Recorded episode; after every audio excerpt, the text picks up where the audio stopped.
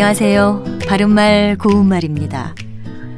인간이 세상을 살아가면서 겪는 네 가지 고통.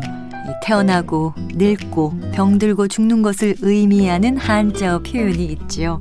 바로 생로병사입니다.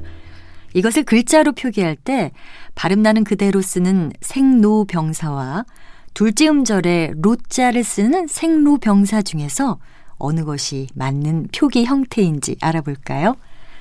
두 번째 음절의 한자를 늙을 로자를 써서 생로병사라고 하는 것이 맞습니다.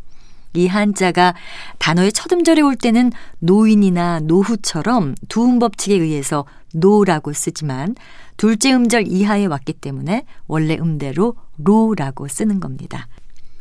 그렇다면 인간의 모든 감정, 기쁨, 노여움, 슬픔, 즐거움을 아울러 이르는 말은 희노애락과 희로애락 중에서 어느 것이 맞을까요?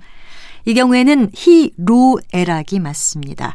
여기서 두 번째 음절의 로자는 성낼 노자입니다. 그래서 원래 한자음의 발음 그대로 희노애락이라고 써야 할 것 같지만 이때는 희로애락이라고 쓰고요. 발음도 그대로 합니다.